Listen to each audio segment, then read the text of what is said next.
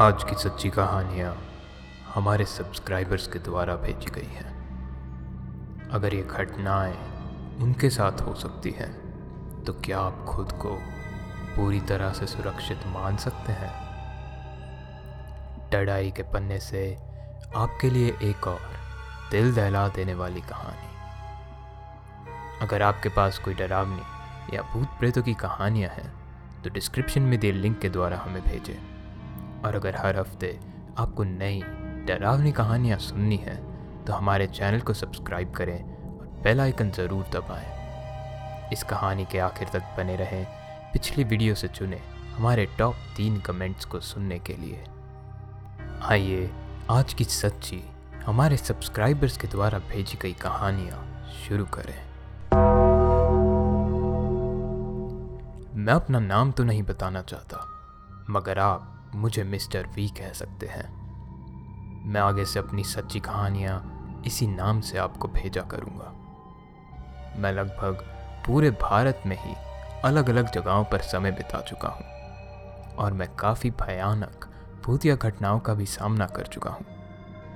आज मैं आपको अपने बचपन से जुड़ी ऐसी ही घटना के बारे में बताना चाहता हूँ, जिसका अंत शायद पिछले हफ़्ते आए तूफ़ान में हो गया था, या फिर शायद वो सिर्फ़ एक नई शुरुआत है। मैं आजकल दिल्ली में रह रहा हूँ, पर मेरा गाँव प्रयागराज उत्तर प्रदेश में है। मगर मेरे कुछ खास रिश्तेदार मध्य प्रदेश में भी रहते हैं। ये बात तब की है जब मैं बहुत छोटा था। मेरा परिवार अक्सर जब अपने गाँव जाता था तो हम मध्य प्रदेश के रीवा ज़िले में भी जाते थे। उस समय दिल्ली से रीवा ज़िले की सीधी ट्रेन नहीं थी, बल्कि प्रयागराज जाके हमें वहाँ से बस लेनी पड़ती थी। मुझे बस का वो लंबा सफ़र बिल्कुल भी पसंद नहीं था, क्योंकि रास्ते में पड़ने वाले पहाड़ों का रास्ता बहुत ही ज़्यादा ख़राब होता था, और मुझे हमेशा उन रास्तों में डर लगता था। लेकिन वहाँ पहुँच जाने के बाद मैं हमेशा खुश हो जाता था, क्योंकि वहाँ मेरी उम्र के काफ़ी सारे बच्चे थे। उस समय रेवा ज़िला बहुत छोटा सा शहर था। वहाँ गाड़ियाँ कम और हरियाली कुछ ज़्यादा ही थी। मुझे याद है, जब मैं नौ साल का था और हम लोग रिवा ज़िले गए थे, तब हमेशा की ही तरह घर वालों ने हमें बाहर जाके खेलने के लिए बोला था। हाँ हम बाहर तो गए थे, लेकिन मैं और मेरे कुछ आठ, दस दोस्त पास की एक सड़क पर एक पेड़ से आम तोड़ने गए थे। जो आम नीचे लगे हुए थे, वो तो हमने पत्थर मार के तोड़ लिए, मगर बाकी आम बहुत ऊँचे थे। हम अपने अपने तोड़े हुए आम लेकर घर आ गए। कुछ आम मैंने घर वालों को दे दिए और बाकी आम चाट मसाले के साथ मज़े से हम दोस्तों ने मिल बांट कर खाए। हम आपस में बात करते हुए अगले दिन का प्लान बना रहे थे, क्योंकि अब उस पेड़ के आम तोड़ना हमारे लिए बहुत मुश्किल था। तभी पड़ोस में रहने वाले एक लड़के अमन ने कहा कि कल इमली तोड़ने चलते हैं। पर तभी एक लड़की रेखा बोली कि ऐसा सोचना भी मत, वो चुड़ैल तुम्हें भी उत्तम की ही तरह मार डालेगी। मैंने उस लड़की से पूछा कौन सी चुड़ैल? क्या तुमने उसे देखा है? और क्या सच में उत्तम को एक चुड़ैल ने मार दिया है? उस लड़की के कुछ भी बोलने से पहले ही उसकी छोटी बहन अन्नू बोल पड़ी कि हाँ उत्तम को पिछले साल इमली के पेड़ पर रहने वाली चुड़ैल ने मार डाला था। हमने उसे देखा तो नहीं, मगर घर वालों से यही सुना है। मैं ये सुनकर अब डर सा गया था, लेकिन मैं बहादुरी दिखाना चाहता था। मैंने कहा कि चुड़ैल है या बंदर जो पेड़ पर रहती है। कल चलते हैं ना, मैं भी उससे देखना चाहता हूँ। बाकी के बच्चों ने भी अपनी बड़ों से उस चुड़ैल के बारे में सिर्फ़ सुना ही था। कभी उसे खुद से नहीं देखा था। इसीलिए घबराई हुई आवाज़ में, लेकिन उन्होंने भी हाँ बोल दिया। सबने मिलकर तय किया कि घर पर बिना बताए ही अगले दिन दोपहर में हम घर से दूर उस बड़े और घने इमली के पेड़ के पास जाएँगे। और हमने वैसा ही किया। वो जगह बहुत सुनसान थी। इमली के पेड़ के पास ही एक जामुन का पेड़ था और उस पेड़ से कुछ बीस कदम की दूरी पर एक कुआँ भी था, जो पूरी तरह से सूख चुका था और मिट्टी और कचरे से भरा हुआ था। आठ बच्चे वहाँ पहुँच तो गए थे, मगर हम सब डर के मारे थोड़ी दूरी पर ही चुपचाप खड़े हुए थे और उस चुड़ैल को देखने का इंतज़ार कर रहे थे। काफ़ी देर तक इंतज़ार के बाद भी कुछ नहीं हुआ तो हमारा ध्यान उस पेड़ के आसपास नीचे बिखरी हुई इमलियों पर आ गया। लालच में आकर हमने तय किया कि ज़रूर बड़ों ने हमें डराने के लिए ही ये कहानी बनाई होगी। उस समय धूप तेज़ हो चुकी थी। शायद दोपहर के बारह बज गए थे। हम सभी डर छोड़कर वहाँ पड़ी इमलियाँ उठाने में लग गए। ऐसा करने के कुछ देर बाद ही डालियों की ज़ोर ज़ोर से हिलने की आवाज़ आना शुरू हो गई और बहुत सारी इमलियाँ नीचे गिर पड़ी।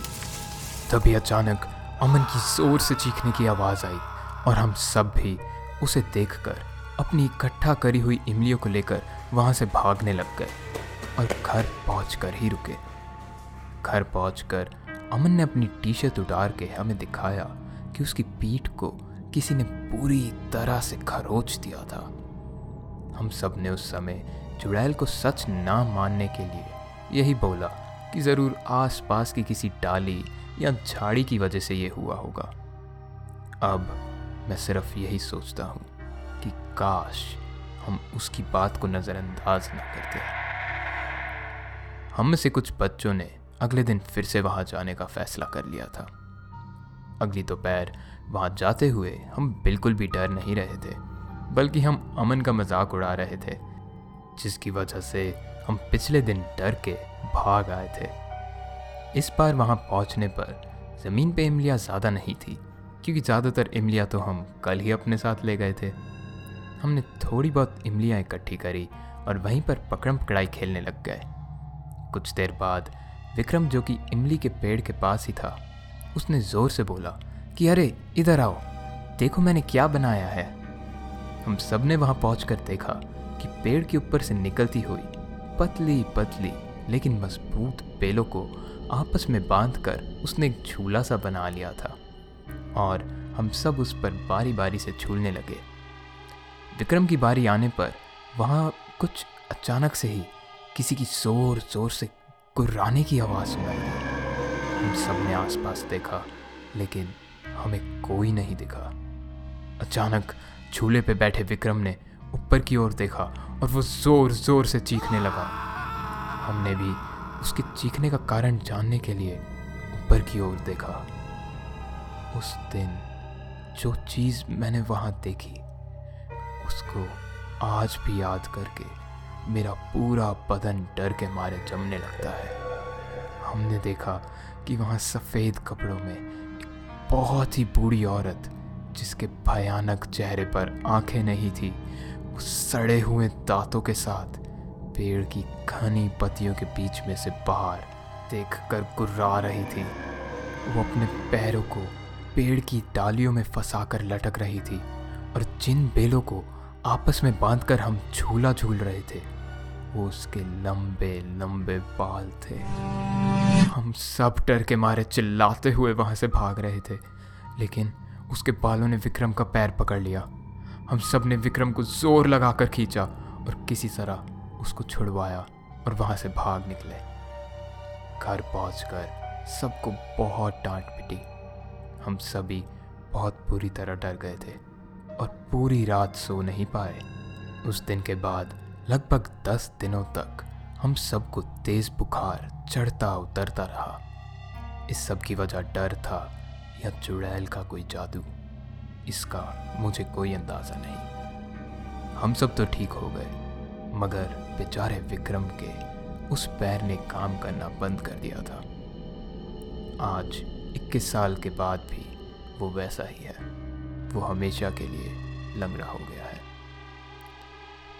उस सब के बावजूद मैं कई बार रेवा ज़िले वापस गया हूँ, लेकिन हर बाहर बाहर जाने पर मुझे उस पेड़ की एक नई कहानी सुनने को मिलती है।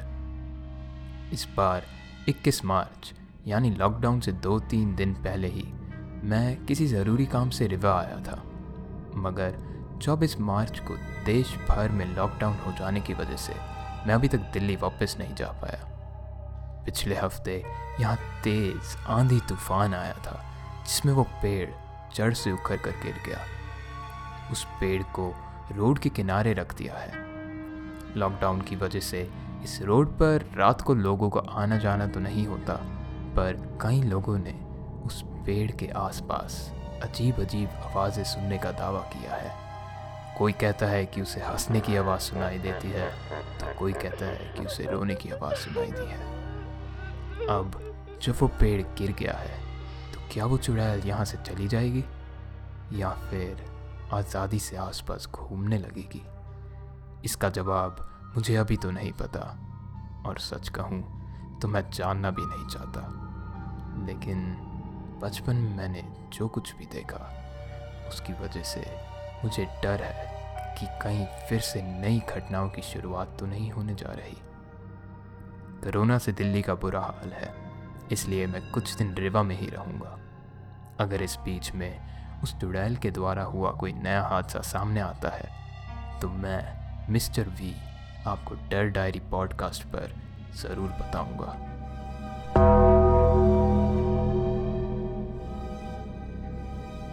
मेरा नाम मनीष है। मैं भी आप ही की तरह एक यूट्यूबर हूँ। मैं वैसे तो काफ़ी हँसी मज़ाक वाली वीडियोस बनाता हूँ, लेकिन असल लाइफ में मैं काफ़ी सीरियस किस्म का एहसान हूँ। मैं पुणे का रहने वाला हूँ और जो कहानी आज मैं आपको बताने जा रहा हूँ, वो असल में मेरे बचपन की कहानी है। उस रात मेरे मम्मी पापा को एक शादी में जाना था।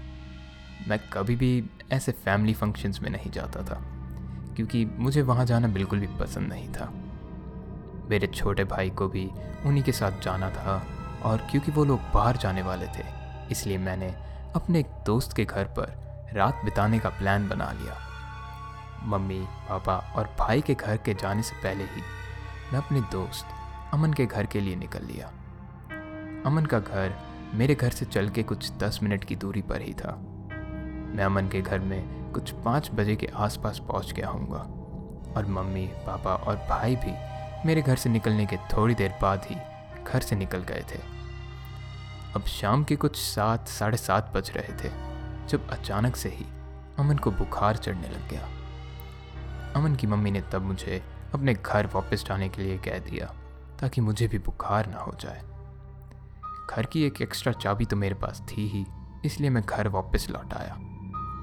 मैंने अपने घर वालों को अमन के बुखार के बारे में और मेरे घर लौट आने के बारे में फ़ोन करके बताने का नहीं सोचा, क्योंकि उनको ऐसा लगता था कि मैं घर पर अकेला नहीं रह सकता और मैं उनको गलत साबित करना चाहता था। मैंने यही सोचा कि जब वो घर आ जाएँगे, तब मैं उनको ये पूरी बात बता दूँगा। कहानी आगे बढ़ाने से पहले मैं आपको अपने घर के बारे में कुछ बताना चाहता हूँ। मैं एक दो मंजिले घर में रहता हूँ। हम नीचे वाली मंजिल पर रहते थे और हमारे ऊपर वाली मंजिल उस समय खाली पड़ी हुई थी। इसके अलावा मेरे घर के कुछ कमरों में मेरे भाई और मैंने खेलने के लिए वॉकी टॉकी लगा रखे थे, जिससे हम एक दूसरे से अलग कमरों में से बात करा करते थे। अच्छा अब कहानी पे वापस आते हैं। घर वापस लौट के लिविंग रूम में घुसते ही मुझे वॉकी टॉकी से रोहन के फ़ोन पर गेम खेलने की आवाज़ आ रही थी। शायद उसके बात करने वाला बटन ऑन रह गया होगा। तो मैंने वॉकी टॉकी उठाया और उससे पूछा, तू यहाँ क्या कर रहा है? तूने मम्मी पापा के साथ नहीं जाना था? जिस पे उसने जवाब दिया हाँ मेरा मन नहीं कर रहा था। मुझे ये बात थोड़ी अजीब लगी कि मम्मी पापा मुझे घर पर अकेला नहीं छोड़ते तो इसको कैसे छोड़ दिया? जबकि ये मेरे से तीन साल छोटा है।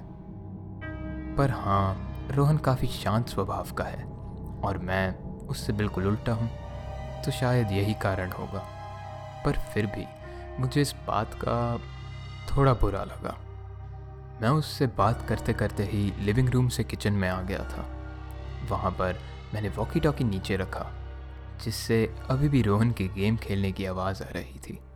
मैंने फ्रिज से ब्रेड और जैम निकाली और सैंडविच बनाकर खाने लगा था, जब वॉकी टॉकी में से मुझे कोई अजीब सी स्टैटिक की आवाज़ आने लगी। मैं अपने भाई के कमरे की तरफ़ पड़ा और अंदर जाने ही लगा था जब वो आवाज़ एकदम से ही बंद हो गई। इस बात पर ज़्यादा ध्यान ना देते हुए मैं अपने सैंडविच के पास वापस पहुँच गया और किचन में पहुँचते ही मैंने देखा कि जो वॉकी टॉकी मैंने अपनी प्लेट की साइड में रखा था, वो अब वहाँ नहीं था। तभी अचानक मुझे वॉकी टॉकी की आवाज़ वॉशरूम से आने लगी। मैंने सोचा, शायद रोहन अपने साथ वॉकी टॉकी अंदर ले गया होगा और उसने वो वहीं छोड़ दिया होगा। मैं अंदर गया और मैंने उस वॉकी टॉकी को उठाया और बाहर जाके लिविंग रूम में टीवी देखने लग गया। कुछ दो मिनट बाद लिविंग रूम में लगा लैंडलाइन बजने लग गया, पर फ़ोन को उठाने पर सामने से किसी की आवाज़ नहीं आई। इसीलिए मैंने फ़ोन काट कर लैंडलाइन को उसी जगह पर वापस रख दिया।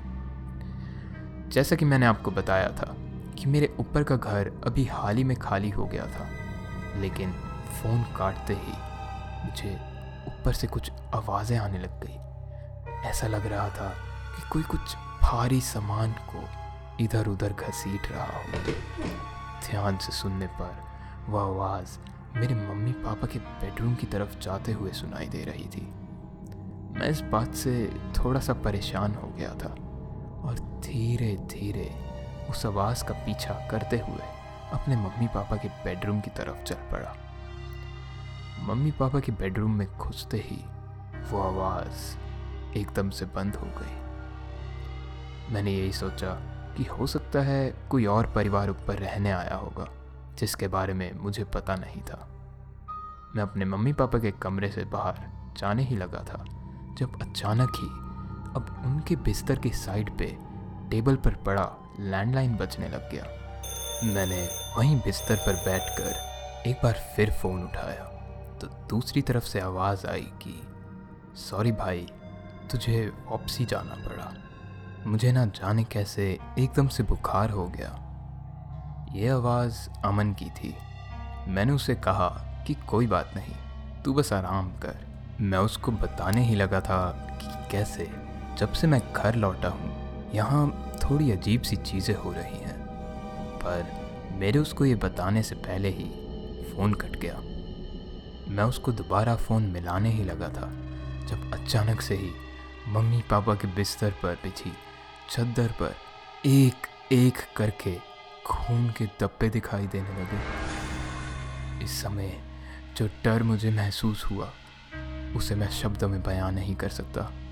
मैं चीखते, चिल्लाते हुए उनके कमरे से बाहर भागा और मेरे उस कमरे से बाहर निकलते ही घर के दरवाजे की घंटी बजी। मुझे लगा कि शायद मम्मी पापा वापस आ गए होंगे और इसलिए मैंने भागकर दरवाज़ा खोला। लेकिन वहाँ पर कोई भी नहीं था। डर के मारे मेरी पूरे शरीर में खून जम सा गया था, जब अचानक मुझे लिविंग रूम के वॉकी टॉकी से रोहन के चिल्लाने की आवाज़ आई। मैं रोहन का नाम चिल्लाते हुए भागकर उसके कमरे में गया, लेकिन दरवाज़ा खोला तो वहाँ पर भी कोई नहीं था। मैंने उसका बाथरूम चेक करा, लेकिन वहाँ पर भी मुझे कोई नहीं दिखा। उसके कमरे में भी वॉकी टॉकी तो पड़ा था, लेकिन उसका बात करने वाला बटन तो बंद था। उसी समय घर का लैंडलाइन फ़ोन एक बार फिर से बजने लग गया। अब मैं आंसुओं में था। मैंने फ़ोन उठाया तो फ़ोन की दूसरी तरफ़ अमन था। अमन ने मुझे दोबारा कहा कि, सॉरी भाई, तुझे वापसी जाना पड़ा। मुझे ना जाने कैसे एकदम से बुखार हो गया। मैंने रोते हुए ही उसे कहा कि हाँ भाई, मैंने तुझे पाँच मिनट पहले भी बोला तो था कि कोई बात नहीं। जिस पर उसने मुझे कहा कि वो तो दवाई लेके सो गया था और अभी उठते ही उसने मुझे कॉल किया था। उसकी ये बात सुनकर मैं बहुत ज़्यादा घबरा गया था और मैंने उसको दोबारा बताने की सोची कि कैसे जब से मैं यहाँ आया हूँ तब से अजीब अजीब चीज़ें हो रही हैं। पर एक बार फिर मेरे कुछ बोलने से पहले ही फ़ोन कट गया। और फ़ोन कटते ही घर की घंटी भी एक बार फिर से बजी। मेरे डर का कोई ठिकाना नहीं था। मैंने दबे पाँव चलकर घर के दरवाजे में बने छेद से बाहर देखा तो वहाँ अभी भी कोई नहीं था।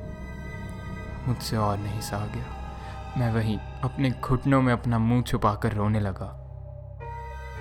इसके बाद जो कुछ भी हुआ, मुझे कुछ भी याद नहीं। सुबह जब मेरी आँख खुली तो मैं अपने बिस्तर में था। मम्मी, पापा और भाई घर लौट चुके थे। माँ ब्रेकफास्ट बना रही थी, पापा टीवी देख रहे थे और भाई अपने कमरे में सो रहा था। मम्मी पापा ने मुझे बताया कि जब वो तीनों घर लौटे तो मैं शांति से अपने कमरे में सो रहा था।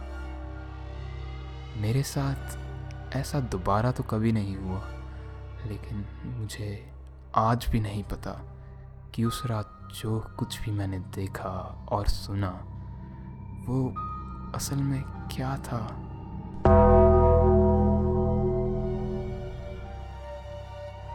मेरा नाम भावेश है और ये कहानी मेरे पापा की है। मेरे पापा पुलिस में हैं।